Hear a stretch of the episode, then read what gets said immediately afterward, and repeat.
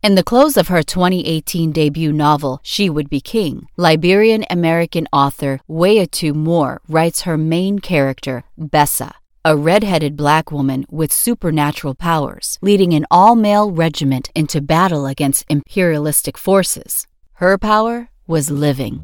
No matter how many moments and people try to end her life, Gbessa lives. She cannot die. As she collapses to the sand, she says out loud, We will not die.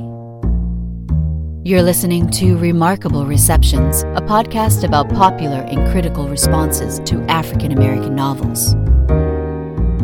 Moore's She Would Be King revises the history of Liberia through three characters Gbessa, June Dey, and Norman Aragon, who all possess African heritage and supernatural abilities. The three remarkable characters band together like a black justice league to rescue African people from being kidnapped in the transatlantic slave trade. Moore's writing imagines heroes of diverse African lineages rescuing the fate of stolen Africans, crafting a narrative where black people rescue themselves from the treachery of racism.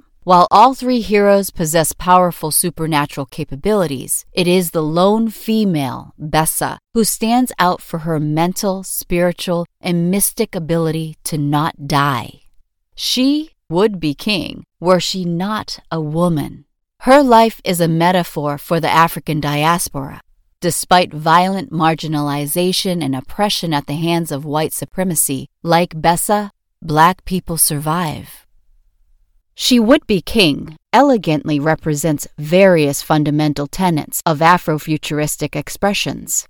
First used by Mark Dery in a 1994 essay titled Black to the Future, the term Afrofuturism is not as new or novel as it implies. Artists as early as the first decades of the 20th century have imagined futuristic spaces where black people and communities are safer than they are in their present social realities. Afrofuturism envisions the future of black cultures and people while reaching back to acknowledge and equitably relay black histories. These expressions that center black life in the future, or with futuristic dynamics, exist in an amalgam of genres and categories, including literature, music, fashion, as well as television and film. Like many Afrofuturistic productions, Moore's novel centers resistance work and gender equity. In these works, black women lead armies, rule nations, and develop the technology. Writing black women as integral in the future corrects the historical narratives that discount the contributions and immense worth of black women in centuries past. The black female characters at the center of these narratives are often descended from long lines of matrilineal power. Thus, Afrofuturism responds to the inequities of representation and discrimination and the ways blackness is deleted from narratives of the past and the future. While sci fi ruminates on aliens taking over the world and oppressing humans, Afrofuturism is about imagining the future of freedom through a black lens. The invasion of the world by aliens in science fiction represents the greatest horror white hegemony can imagine oppression. However, for Black people and communities, oppression is not imagined or fiction. It is real.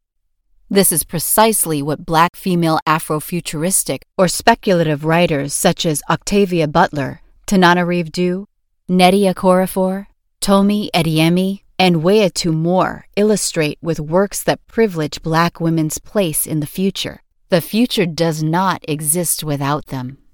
Wayetu Moore has openly shared that she experienced difficulty with securing a publisher for She Would Be King until Black Panther proved to be such a hit at the box office.